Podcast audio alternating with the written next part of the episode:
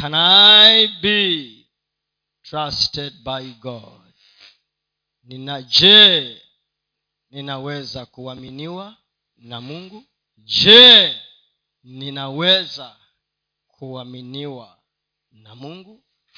Na nataka tu wawe pia nawe ujiulize kama vile ambavyo mimi najiuliza. Kwa sababu swali lile ni ujiulize wewe mwenyewe can i be trusted by god? Je mimi. Mwatata naweza kuaminiwa na mungu? Katika maisha yetu haya ambayo mungu ametupa kila mtu anatafuta mtu ambaye anaweza akamwamini. Anatafuta mtu ambaye anaweza akamwambia maneno na kayaweka anatafuta mtu ambaye atamwambia fanya kazi hii na aifanye kwa uaminifu aifanye kwa bidii. Na yule aliyepeana maagizo hayo asiwe na wasiwasi.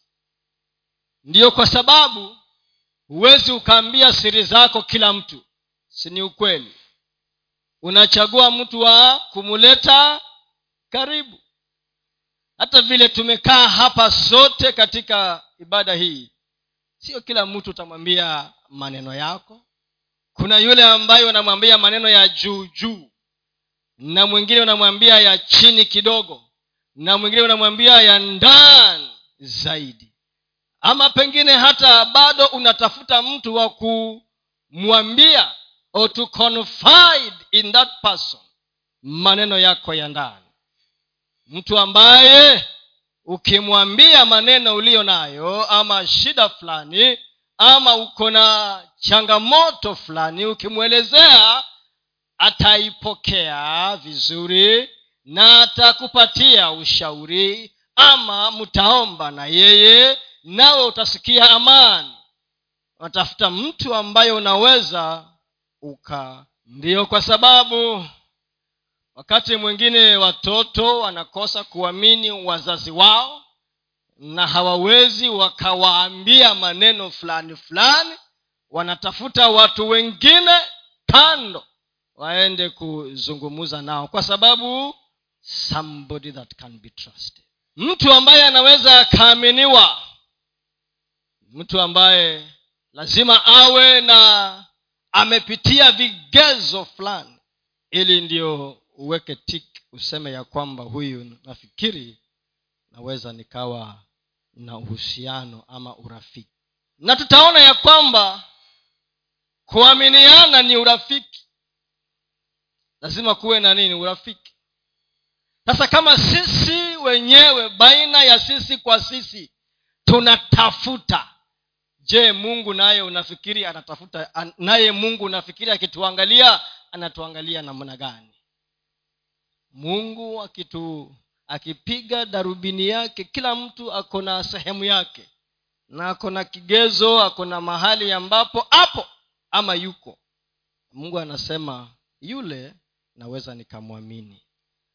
Huyu bado wacha apitie mambo kadha wa kadha ili ndio nimwamini so god is looking for men and women he can trust. And entrust them with his secrets with his riches and his life. Just like man or a human being is looking for somebody they can trust somebody they can open up and confide in.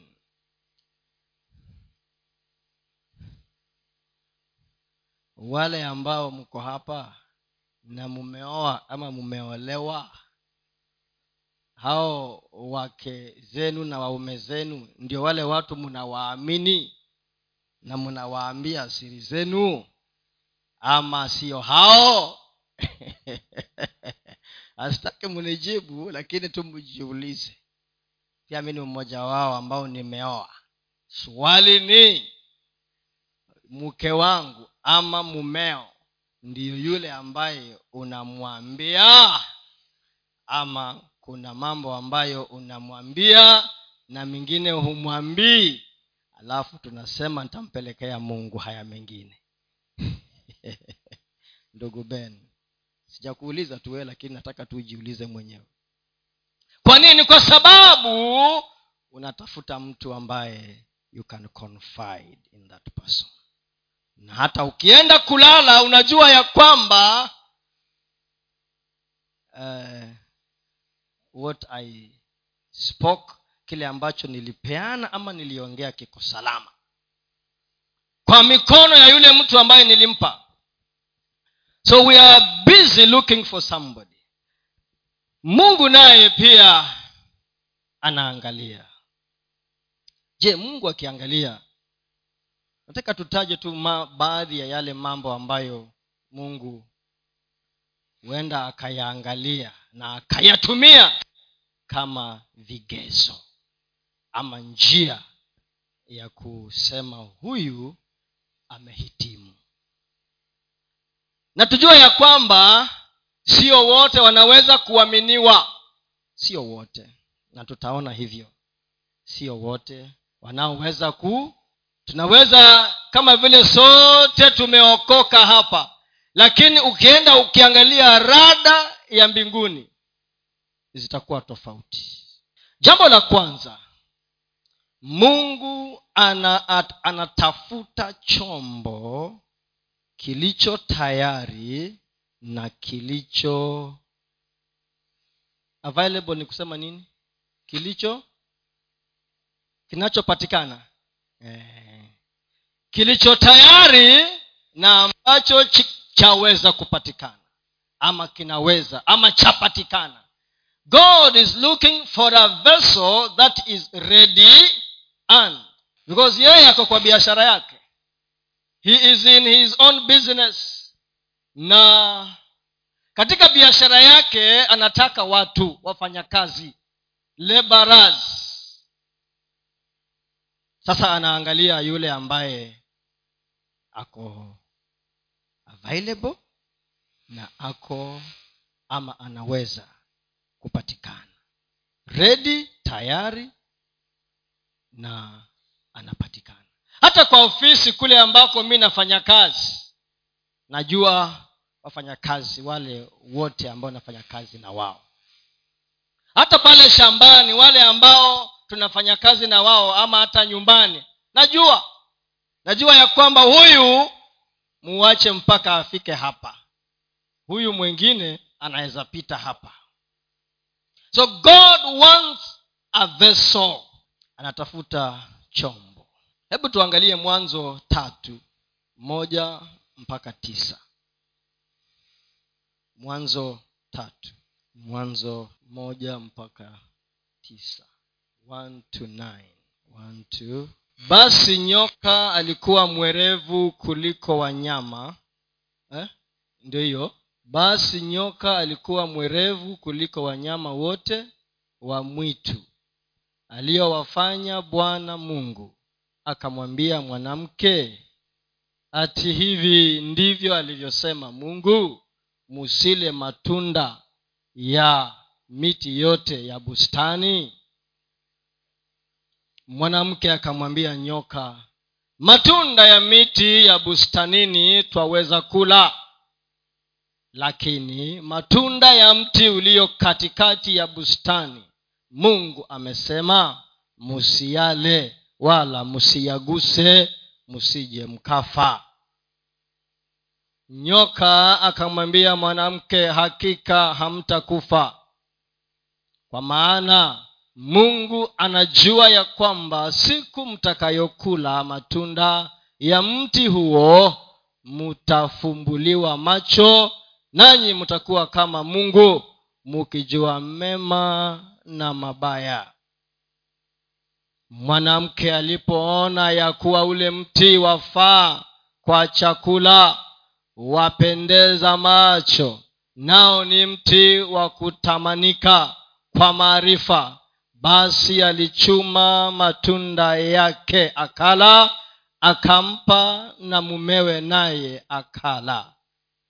Wakafumbuliwa macho wote wawili wakajitambua kuwa wako uchi wakashona majani ya, ya mtini na kujifanyia mavazi ya kusitiri uchi wao. Kisha wakasikia sauti ya bwana mungu akitembea bustanini wakati wa jua kupunga. Adamu na mkewe wakajificha katika wakajificha kati ya miti ya bustani. Adamu na mkewe wakajificha kati ya miti ya bustani. Bwana mungu asiwaone. Bwana mungu akamwita adamu akamwambia uko wapi? Hata leo mungu bado anauliza hilo swali uko wapi? Where are you?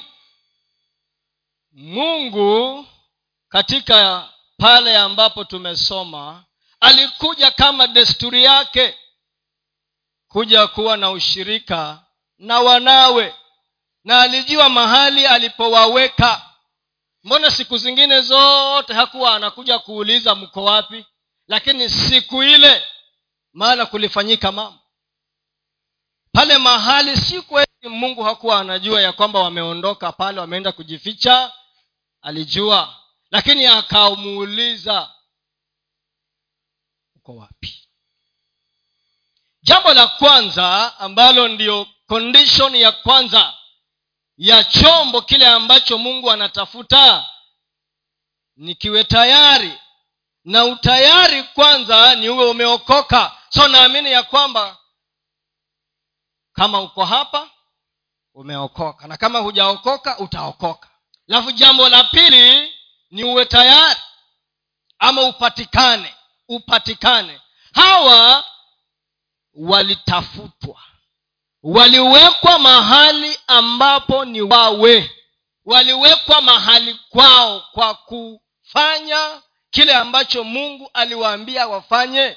Na mungu akawa kila wakati anakuja ili akafanye ushirika na wao. Lakini siku ile.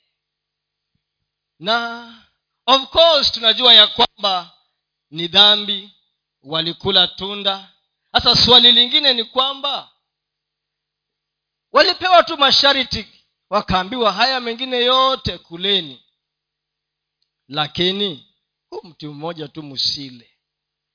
Sasa mwanadamu kwa moyo wake kila wakati kile ambacho ameambiwa asifanye ndio anataka kujua.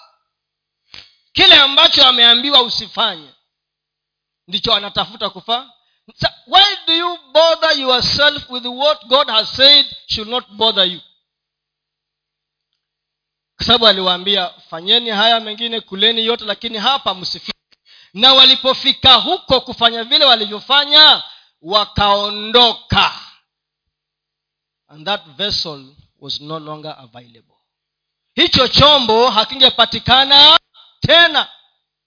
Hivyo vyombo havingepatikana tena kwa sababu hawakuwa katika sehemu waliyotarajiwa kuwa.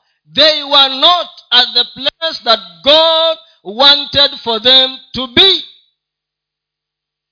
So they were not ready anymore and they were no longer available sasa kama pengine umeokoka unaweza kusema ya kwamba hilo swali nimelijibu niko wapi? Where are you? Lakini hujalijibu lote. Kwa sababu uliokoka ukaingia ndani ukawa chombo. Lakini pia anauliza unafanya nini? What are you doing?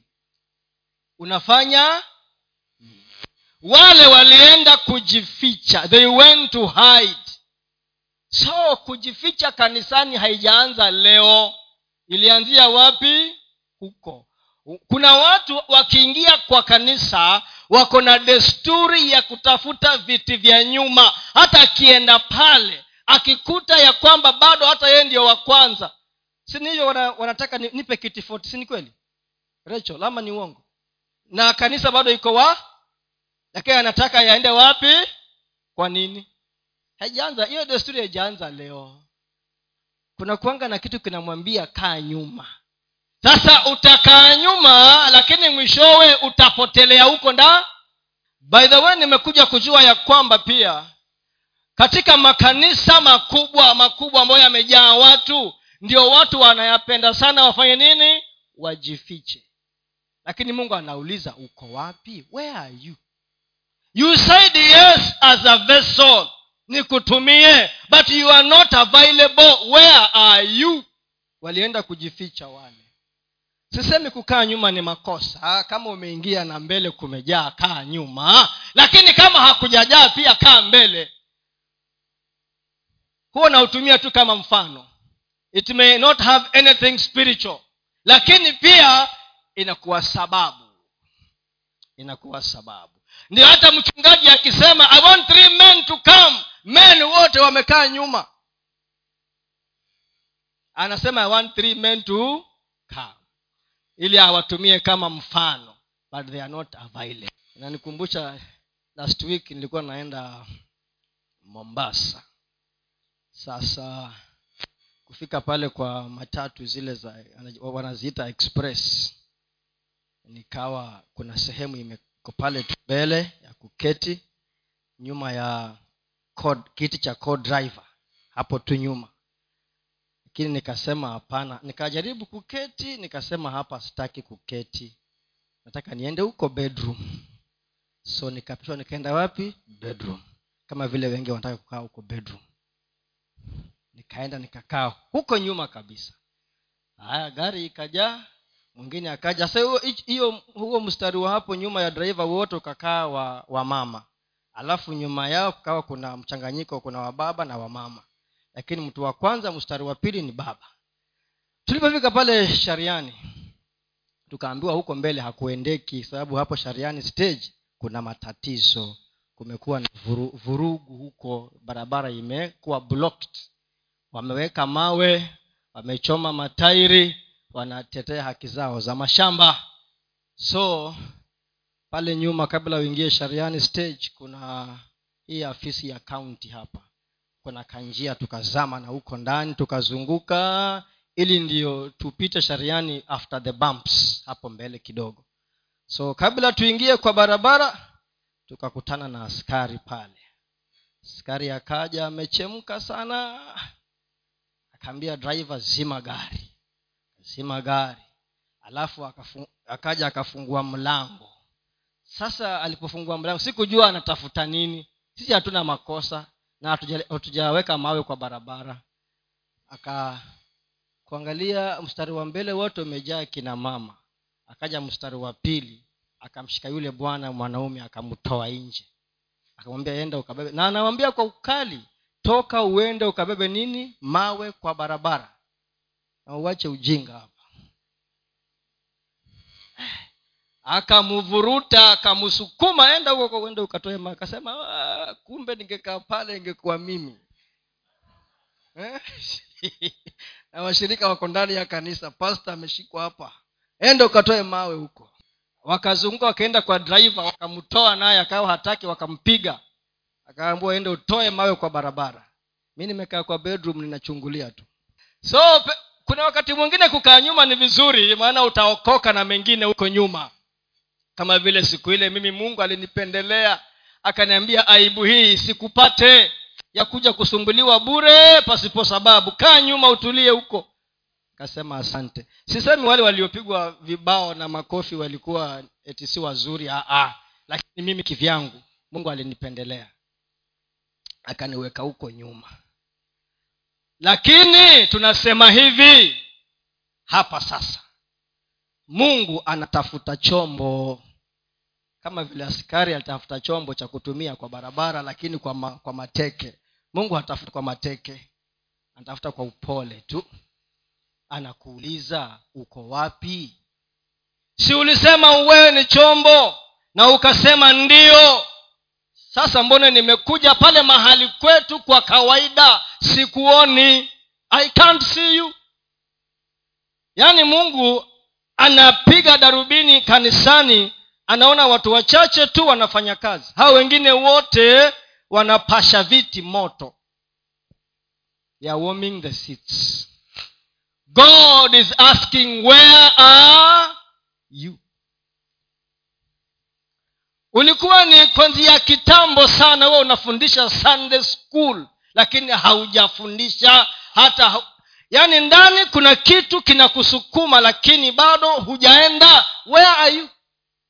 Unasema kesho nitajiunga na kikundi cha walimu wa sunday school. Kesho nitajiunga na kesho mpaka miaka mitano imefika.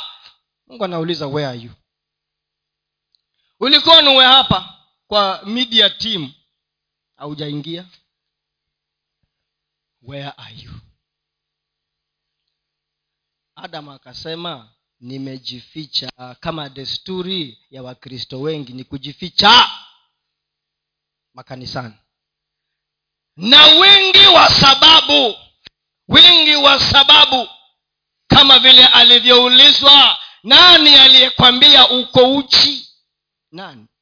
Ni nani na akaanza kutoa nini? Sababu. Akasema nini? Ndugu ben akasema nini? Ni yule mwanamke. Hii ni sababu alipeana. Sasa pia nasi tunajificha lakini tumejihami na nini? Sababu. Ili ndio hata pasta ukijua tu pasta anakuja na ataniuliza swali umechora majibu hiyo hiyo hiyo hauna shida. Unajua pasta naishi mbali. Unajua pasta mimi kazi yangu nafanya kazi mpaka saa ngapi? Siwezi patikana. Unajua yametosha.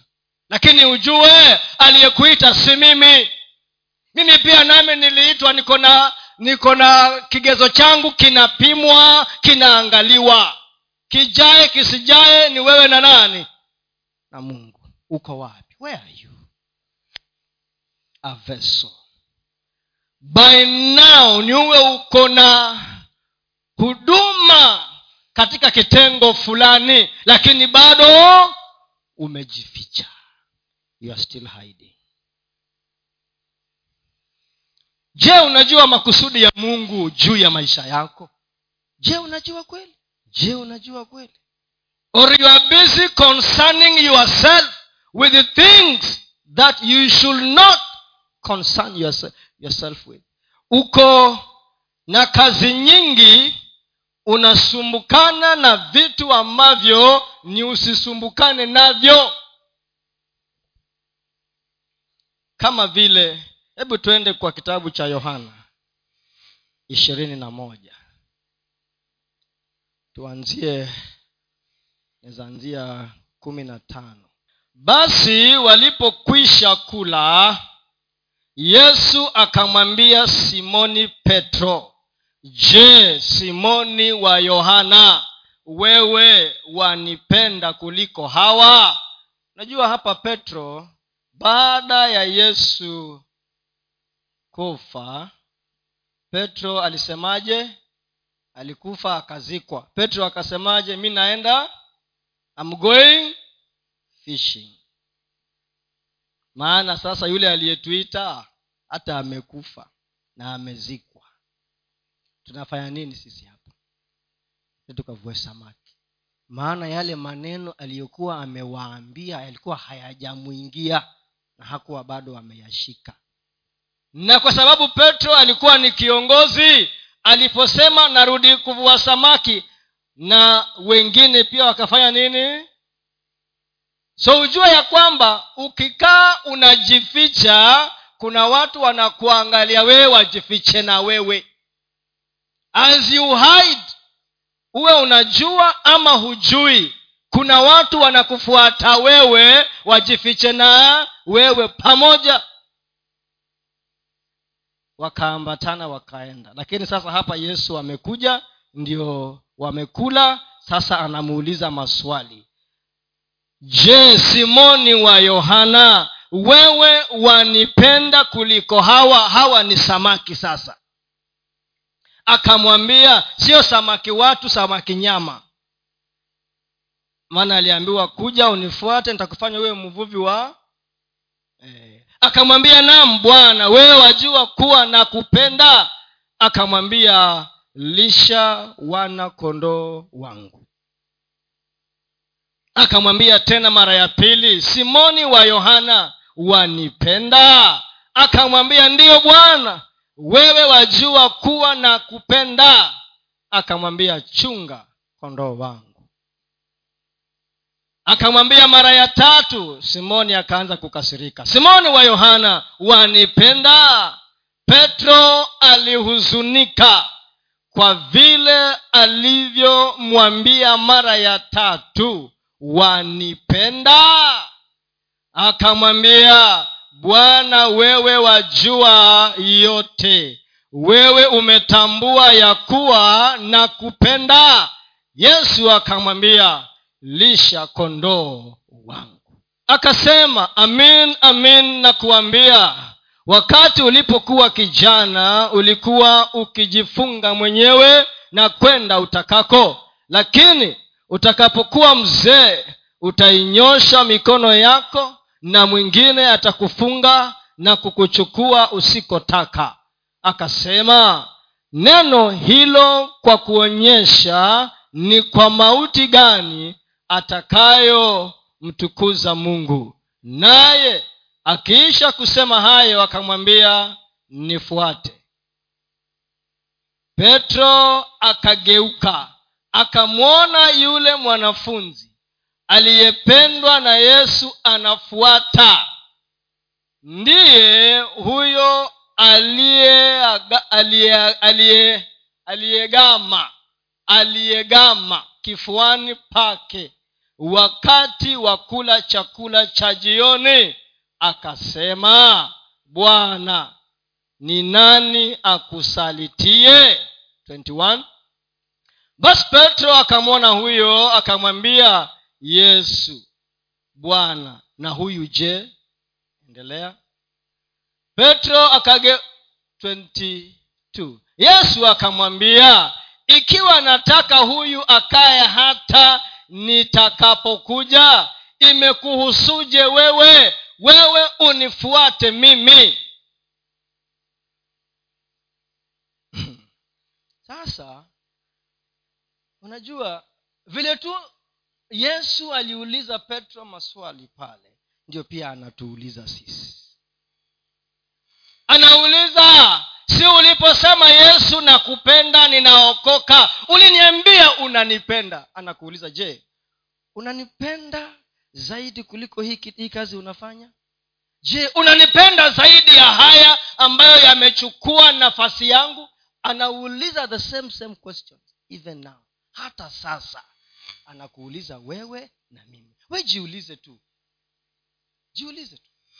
Kile kitu mimi najua kwamba kuna roho ilikuja inaitwa roho ya destruction sio roho ya kuharibu ile roho ya kuondoa mtu katika kile kitu anachokifanya. Sini destruction korona ilikuja baadhi ya mambo ambayo imefanya ni kudistract watu distracting them.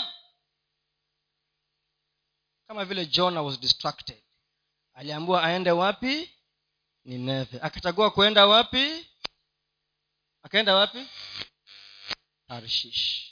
So anauliza mpaka sasa je unanipenda zaidi ya hii zaidi ya huyu zaidi ya hawa? Anakuuliza mara ya pili. Anauliza mara ya tatu. Because ameona you are not available you are not available. Hupatikani. Moyo wako umejaa mambo mengine wakati wako umejaa mambo mengine siku zako zimejaa mambo mengine. Anauliza je unanipenda zaidi? Ya haya ama ni mdomo tu unazungumza lakini kweli sijaona. Na unajua sio tu kwa mdomo lakini pia your attitude and your actions itaonyesha wazi. Lakini ukienda mbele unaona ya kwamba akamwambia nifuate. Tena petro akazunguka tena akamwona johana john yule ambaye alikuwa anapenda kukaa wapi? Kwa kifua cha nani? Cha yesu. Petro akamuuliza yesu na huyu naye? Sasa yesu anamwambia shida yako ni nini? Mimi nakwambia wewe unifuate si kuambia habari ya watu wengi watu wengine. Kama nimechagua ya kwamba yeye atabaki mpaka mimi nirudi je hiyo ni biashara yako? Na wengi wetu leo twajisumbua na mambo ambayo siyo tuliyoambiwa tufanye. We are concerning ourselves with issues that are not our business. Si biashara yetu. Akamwambia yesu akamwambia ikiwa nataka huyu akae hata nitakapokuja imekuhusuje wewe? Fuata biashara niliyokupa. Do what i told you to do. Hiyo ndiyo ambayo nataka ufanye. Do what i told you nimekwambia nifuate. Biashara yako nifanye nini? Follow me. Just follow me. Walionyuma wachana nao hao nitadil na wao. Just follow me. Wewe unasema hasa kwani mimi tu na hao wengine hiyo ni, hiyo, hiyo ni kazi yako. Pasta amekwambia nataka wewe ufundishe hapa. Unasema siungeambia so and so. Hasa wewe ndio unachagua mimi ndio nime, nimechagua. Basi fanya wewe hiyo kazi ya kuchagua. Tubadilishane basi. Amesema follow. Haku hakukwambia hakukuuliza maswali ama maoni yako kuhusu johana kuhusu filipo na bartholoma. Hakukuuliza. Amekwambia follow me. Thats the business hiyo si kazi yako. Are you ready? And are you available? Are you ready? And are you available? Matendo ya mitume moja matendo ya mitume moja sita mpaka nane. Sita. Matendo ya mitume tatu. Sorry acts one, acts one. na kama mungu amekwambia ununue screen utuwekee pale tuangalie pia mahubiri kule ufanye hivyo eh? Usi, usibane eh, tunataka iwe ile iko pale ingine iko pale ingine iko kule iko kule. So mi nikika hapa nasoma ile ya kule. Si sifanyi hivi. Kama kuwa ninafanya hivi sana. Acts one.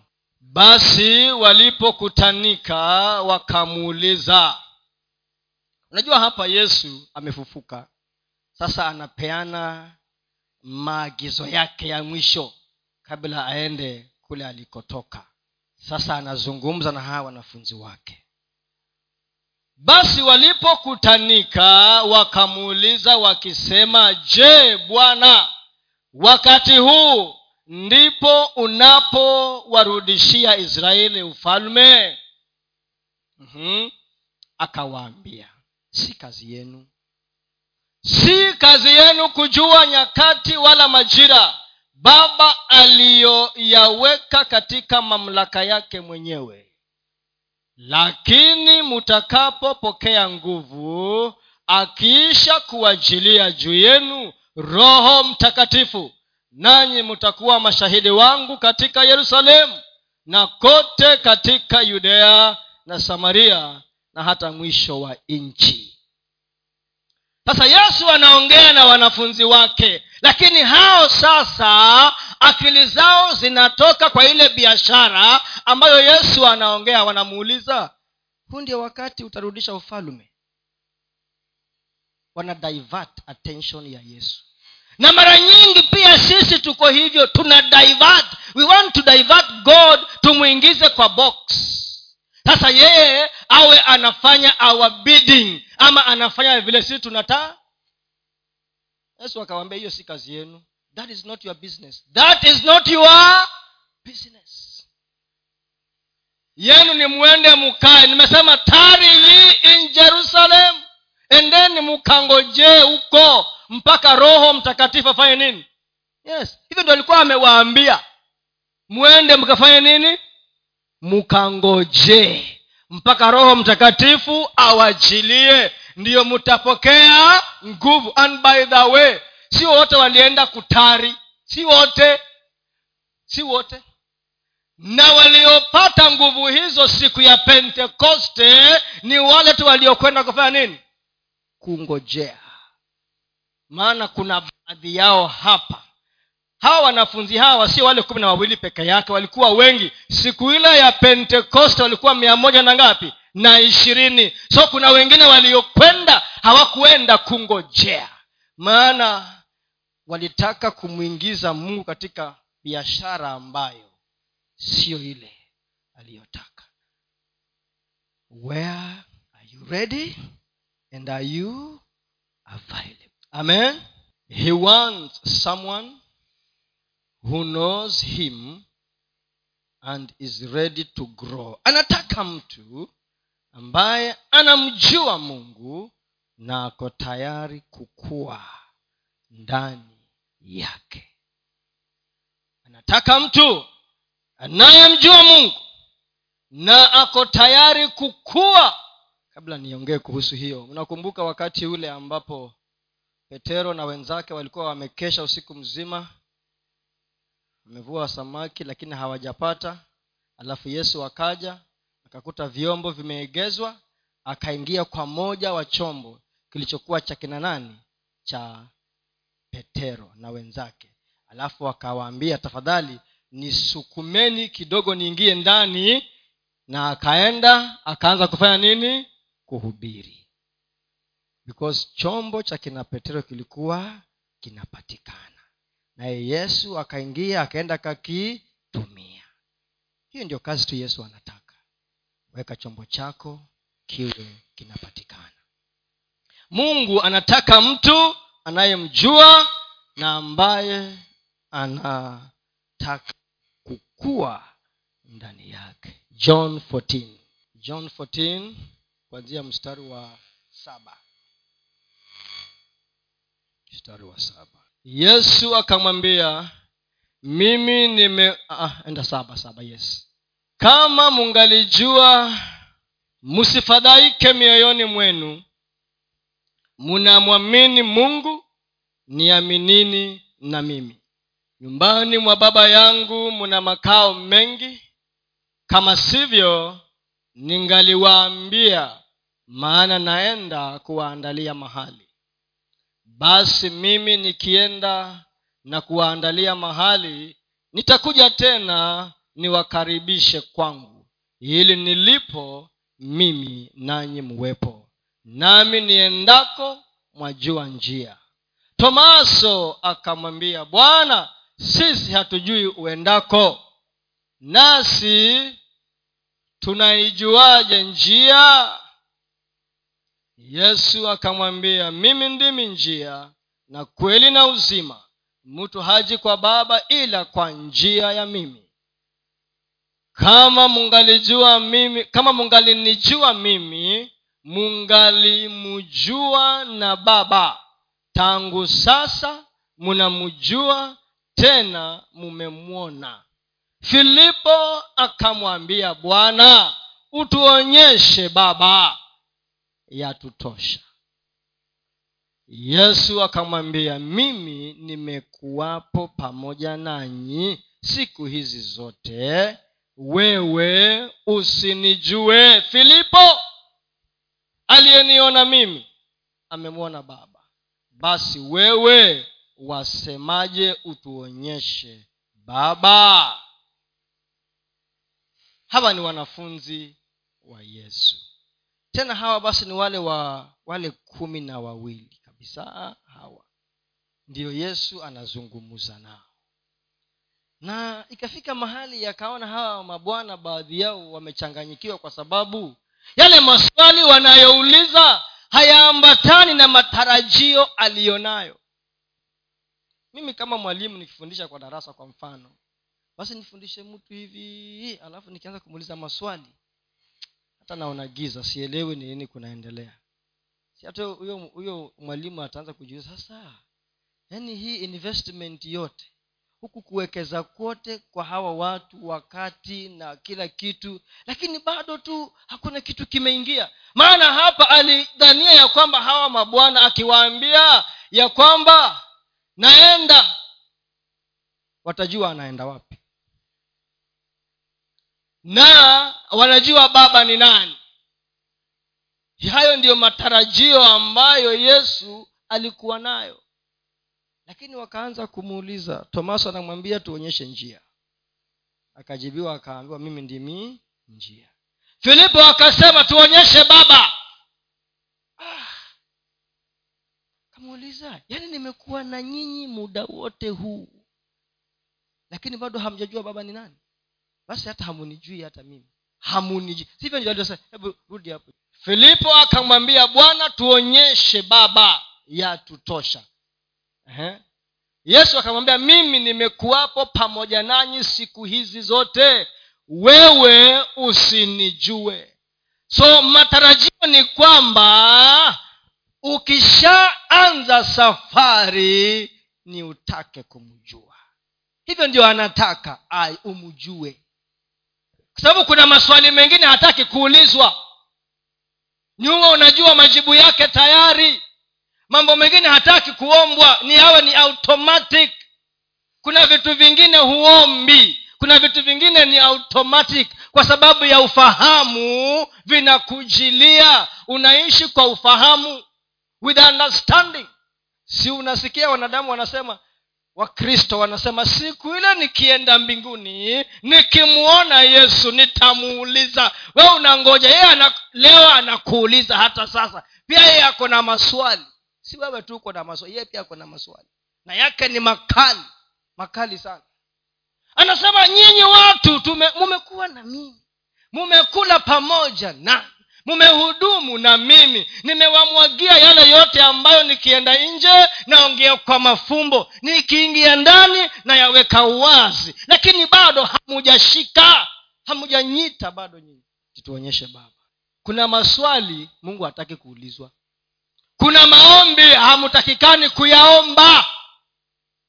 Kwa sababu ni ufahamu ukiwa na ufahamu unatekeleza wajibu wako kwa agano na mambo yanatimia. Mungu anataka watu ambao wanataka kumjua. Ili ndio afungue moyo wake. Si hata nyinyi mnajua. Kwanza nyinyi vijana mnajua. Ukianza uhusiano mtu afungui roho siku ya kwanza. Mnasonga mbele mnasonga mbele. Ndio unaendea kufungua roho. Kwa sababu umetaka hasa usipouliza wakati mnajenga uhusiano na mtu na umuulize maswali ndio umjue ndio kesho usimuulize tena. Ni uulize wakati wa unaostahili wakati bado unafanya nini unakuwa katika uhusiano wako. Lakini ikafika mahali sasa yesu anashangaa kwa nini? Basi hata mii kumbe hamunijui. Na mnasema mnanijua kumbe hamunijui. Yesu akauliza filipo akauliza tomaso. Twende waibrania tano. Kwa maana inawapasa kuwa waalimu maana wakati mwingi umepita. Mnahitaji kufundishwa na mtu mafundisho ya kwanza ya maneno ya mungu. Nanyi mmekuwa mnahitaji maziwa wala si chakula kigumu. Kwa maana kila mtu atumiaye maziwa haijui sana hajui sana neno la haki kwa kuwa ni mtoto mchanga. Lakini chakula kigumu ni cha watu wazima ambao akili zao kwa kutumiwa zimezoezwa kupambanua mema na mabaya. Haya ndiyo matarajio ya kwamba unako unakuwa unapiga hatua. Unapiga hatua. Anasema kufikia sasa ni muwe ninyi ni waalimu. Yaani munatumia vipawa vyenu.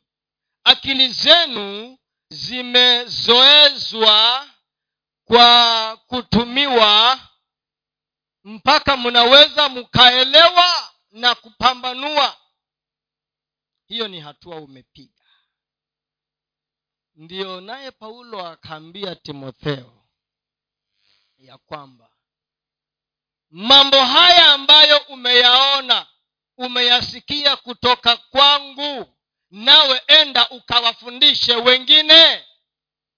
Go and teach them to others. Hayo ndiyo matarajio. Na nikisema ya kwamba ni uwe mwalimu simaanishi ya kwamba ushike kipaza sauti hapa hapana. Imani yako ikiendelea kukomaa unaonyesha mwingine jinsi ya ukomavu wa imani kama alikuwa anateteleka kidogo akikuangalia wewe umekuwa mwalimu. Si paulo akasema follow me nifuateni mimi kama mimi nayomfuata nani? Kristo. Sasa wewe unakuwa ni mwalimu kwa sababu maisha yako yanaonyesha ukomavu. Naye mungu anasema huyu ndiye mtu ambaye nataka kumtumia. Kwa sababu ni chombo ambacho naweza kukitumia kifanye kazi. Maana kwa mfano kama imani haijakomaa bila imani huwezi ukampendeza mungu. Huwezi ukamfanyia kazi mungu bila imani. Ukomavu wako wa imani unakuwa kama mwalimu unafundisha mwingine. Paulo akasema nawe haya ambayo umeyaona kwangu umeyasikia kutoka kwangu enda ukafundishe wengine. Hi, hivyo ndivyo mungu anataka. Tena hakusema tufundisha wengine. Ukisoma timotheo wa pili sura ya pili mstari wa pili alisisitiza pale. Timotheo wa pili sura ya pili mstari wa pili kuna kitu alisisitiza pale. Alisema hebu wacha hiyo kizungu kwanza. Pia hiyo iko tamu. And the things that thou hast heard of me among many witnesses the same commit thou to faithful faithful men. Sio wan, sio wanaume tu. Waaminifu maana sio wote ni wewe. Who shall be able to also teach? Umeona huo msururu paulo anaambia timotheo yale umeyaona kwangu yakabidhi kwa wanaume waaminifu ili wao nao wafanye nini? Wafundishe wengine. That is the chain ya mambo vile mungu anataka yafanye. Na watu hao ndio mungu anataka awatumie how? If god cannot get anything done through you he will not get anything to you. He will not if he cannot get anything done through you he will not bother bringing anything to to you. Hasa ndio unaona hapa anaambia timotheo yapeleke kwa wanaume waaminifu na kina mama waaminifu na wasichana waaminifu na watoto waaminifu na hao pia wayapeleke kwa wengine. That is the chain. Na hayo ndiyo mungu anataka. Entrust it to faithful men who can also teach others wewe utajengeka ujenge mtu mwingine na huyo naye ajenge mtu mwingine. Hao ndio watu mungu anataka kuwaamini anataka kuwapatia mambo yake na siri zake na biashara zote ambazo mungu ako nazo. Wacha niseme alama ya tatu alafu tumalizie pale. Namba ni lazima upite mtihani. Nimeuita the test of isaac. The test of isaac. The test of isaac. Upite huo mtihani wa isaka isaka the test of isaac. Mungu anaangalia mioyo yetu na anaangalia sehemu ama wakati ambapo moyo wake na moyo wako utaona kitu kimoja. Hapo ndio anaweka tik hebu tuende mwanzo kitabu cha mwanzo. Mwanzo ishirini na mbili mstari wa kwanza mpaka wa kumi na mbili mwanzo ishirini na mbili. Ikawa baada ya mambo hayo mungu alimjaribu abrahamu. Akamwambia ee abrahamu naye akasema mimi hapa. Akasema umchukue mwanao mwana wako wa pekee umpendaye isaka ukaende zako mpaka nchi muria ukamtoe sadaka ya kuteketezwa. Huko juu ya mlima mmojawapo nitakaokuambia. Abrahamu akaondoka alfajiri akatandika punda wake akachukua vijana wawili pamoja naye na isaka mwanawe akachanja kuni kwa ajili ya hiyo sadaka ya kuteketezwa akaondoka akaenda mpaka mahali alipoambiwa na mungu siku ya tatu abrahamu akainua macho yake akapaona mahali pakiwa bado ni mbali. Abrahamu akamwambia akawaambia vijana wake kaeni ninyi hapa pamoja na punda na mimi na kijana tutakwenda kule tukaabudu na kuwarudia tena. Basi abrahamu akazitwaa kuni za hiyo sadaka akamtwika isaka mwanawe akatwaa moto na kisu mkononi mwake wakaenda wote wawili pamoja. Isaka akasema na abrahamu baba yake akinena babangu. Naye akasema mimi hapa mwanangu. Akasema tazama moto upo na kuni zipo lakini yupo wapi mwanakondoo kwa sadaka ya kuteketezwa? Abrahamu akasema mungu atajipatia mwanakondoo kwa hiyo sadaka mwanangu basi wakaendelea wote wawili pamoja. Wakafika mahali pale alipoambiwa na mungu abrahamu akajenga madhabahu huko akaziweka tayari kuni kisha akamfunga isaka mwanawe akamweka juu ya madhabahu juu ya zile kuni.